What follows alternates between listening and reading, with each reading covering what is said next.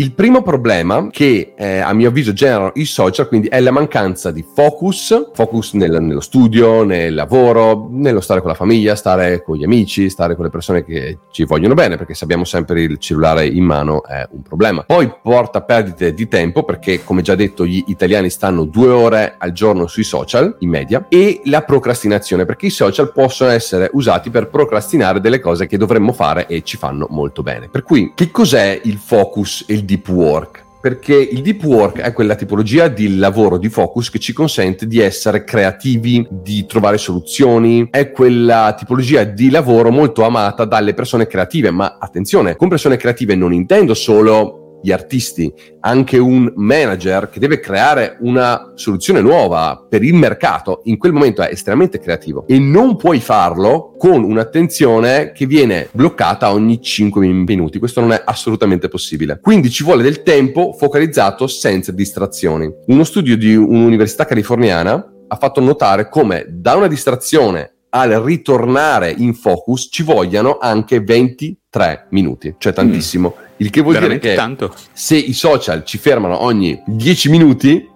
non possiamo assolutamente andare in uh, focus. Quindi c'è un altro esperimento che mi piace sempre citare di un'università del Texas che ci dice questo, non è solo una questione di distrazione, ma è anche una questione di vicinanza dell'oggetto, in questo caso del cellulare. In questo esperimento hanno preso 800 partecipanti, per cui è un grosso studio, ogni tanto si sentono studi che dopo vai a vedere sono fatti su 25 persone. Sì. Hanno preso, come Valerio sa bene, hanno preso 800 partecipanti partecipanti, eh, studenti universitari, e gli hanno fatto fare un test che richiedeva focus e concentrazione, un test di logica. A tutti è stato, de- è stato detto di spegnere il cellulare o di metterlo su silenzioso, per cui comunque non c'erano notifiche sonore di alcun tipo. Poi a un gruppo è stato detto tenete il cellulare a faccia in giù sulla scrivania vicino a dove state facendo il test. A un altro gruppo è stato detto tenetelo in tasca. A un altro gruppo è stato detto mettetelo nello zaino o in borsa e a un altro gruppo è stato detto mettetelo nell'altra stanza, per cui sempre più distante. In media si è visto che più le persone avevano il cellulare distante da loro, meglio performavano nel test. Il che vuol dire che anche se il cellulare è silenzioso e però è nella stessa stanza, c'è una parte di noi che sa che quel cellulare può generare delle informazioni che ci sono utili in qualche modo e quindi una parte della nostra attenzione è su quel cellulare. Quindi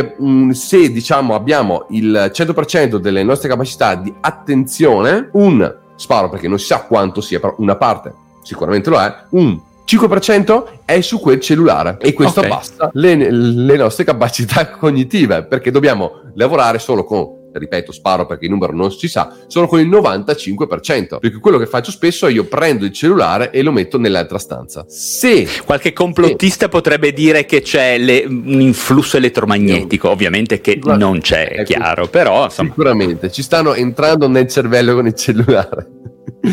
Quindi, se allora, e questo è il primo consiglio, se si vuole essere focalizzati, sicuramente una buona idea è mettere il cellulare nel, nell'altra stanza. Se non si ha voglia, io quello che faccio se non lo metto nell'altra stanza, lo metto nella stessa stanza, ma mi devo alzare per prenderlo. E questo crea una piccola difficoltà fra l'innesco del look model che abbiamo già visto e l'azione fondamentalmente. Oppure lo metto basso in un cassetto di modo tale che, che devo scendere dalla sedia e prenderlo, cioè sempre creare okay. quella frizione. Ecco, penso che la parola chiave sia frizione. Sì, sì, sì, direi che è la parola tecnicamente corretta. C'è anche la possibilità, scusami, io ogni tanto consiglio anche proprio di spegnerlo, cioè di accenderlo quando ci serve e di spegnerlo subito dopo, perché a quel punto uno si rende conto che la procedura di accensione ogni tanto rende superflue alcune procedure di controllo. Non dici, ma no, adesso non lo controllo. Cioè, lo spegnimento banale è anche un altro modo, direi. Assolutamente. Un, un perché nessuno lo spegne, um... sta a fare qua, eh? cioè, se c'è il tasto per spegnerlo, ragazzi, sappiatelo, c'è un tasto che si spegne.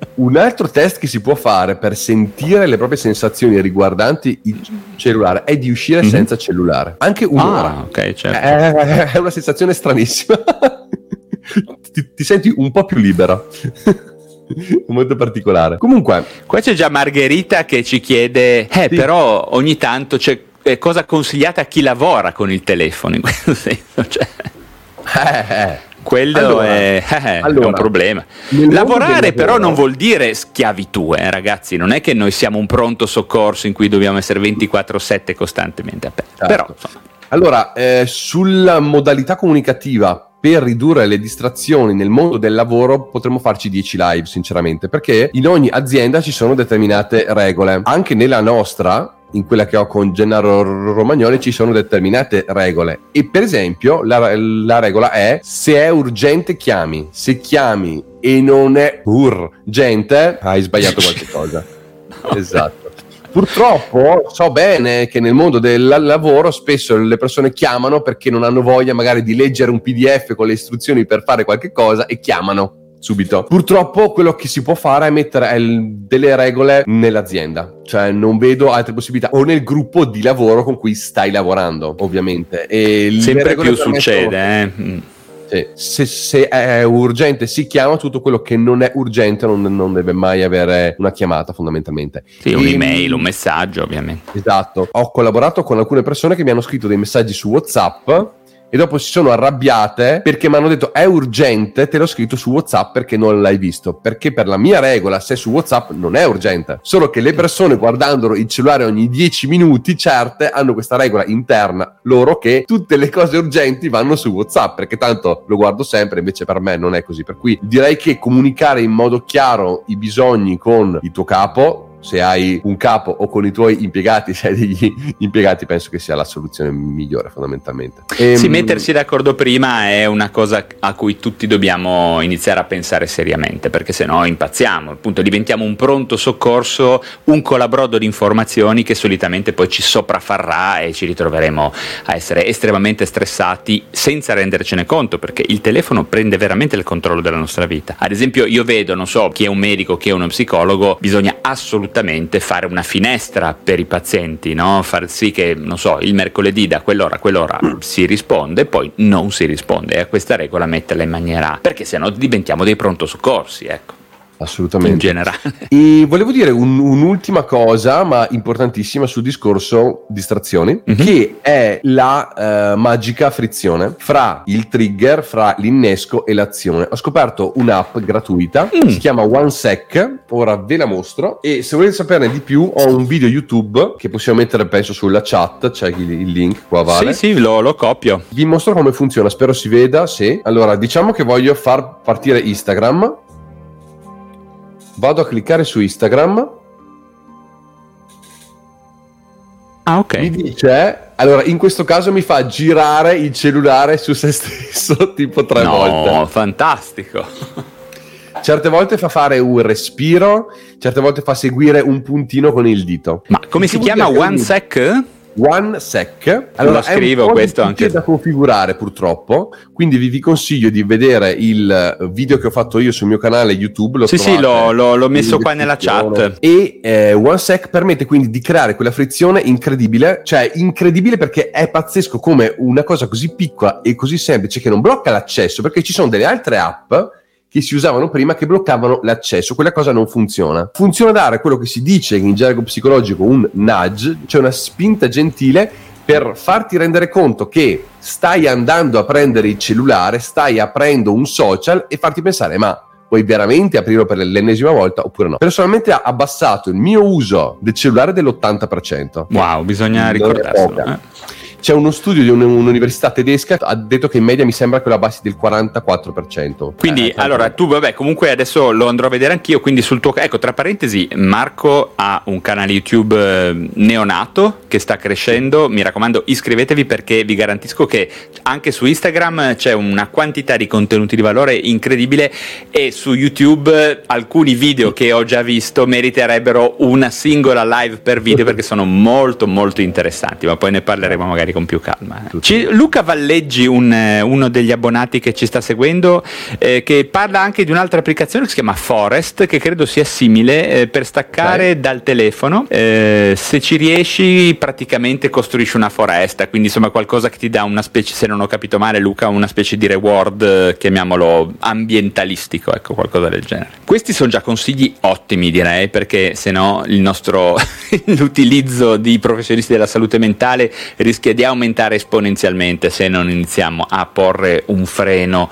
ma reale a tutto questo fenomeno. Anche perché, ripeto, oltre a quello che ci dice Marco, vi do un'aggiunta ad oggi non abbiamo tantissimi studi eh, strutturati di valore che abbiano una, una, casistica elevata, quindi un campionamento molto grosso, magari internazionale, multicentrico, eccetera, eccetera, che ci spieghino bene in che modo, eh, secondo quali angoli queste, mh, mm, questi social media possono farci male. E come è accaduto con alcune sostanze, con alcuni comportamenti, non vorrei che fra vent'anni ci accorgessimo che, non so, il, le conseguenze sulla nostra mente, sulla nostra socialità, sulla relazione fra umani fossero peggiori addirittura di quello eh, che immaginavamo. Quindi una certa forma di controllo va comunque attuata di consapevolezza, ecco, fare caso a quello eh, che facciamo quando ci muoviamo con lo smartphone. Perché ripeto, un tempo erano relegati all'ambito del desktop, no? di un browser. Adesso noi questa arnese qua ovviamente ce l'abbiamo sempre sempre, io ce l'ho sempre. Adesso, vabbè, ho mia moglie che si è rotta un piede, potrebbe chiamarmi dall'ospedale, che, accidenti, cioè, eh, questo ce l'abbiamo sempre con noi. Ecco. Sì, assolutamente.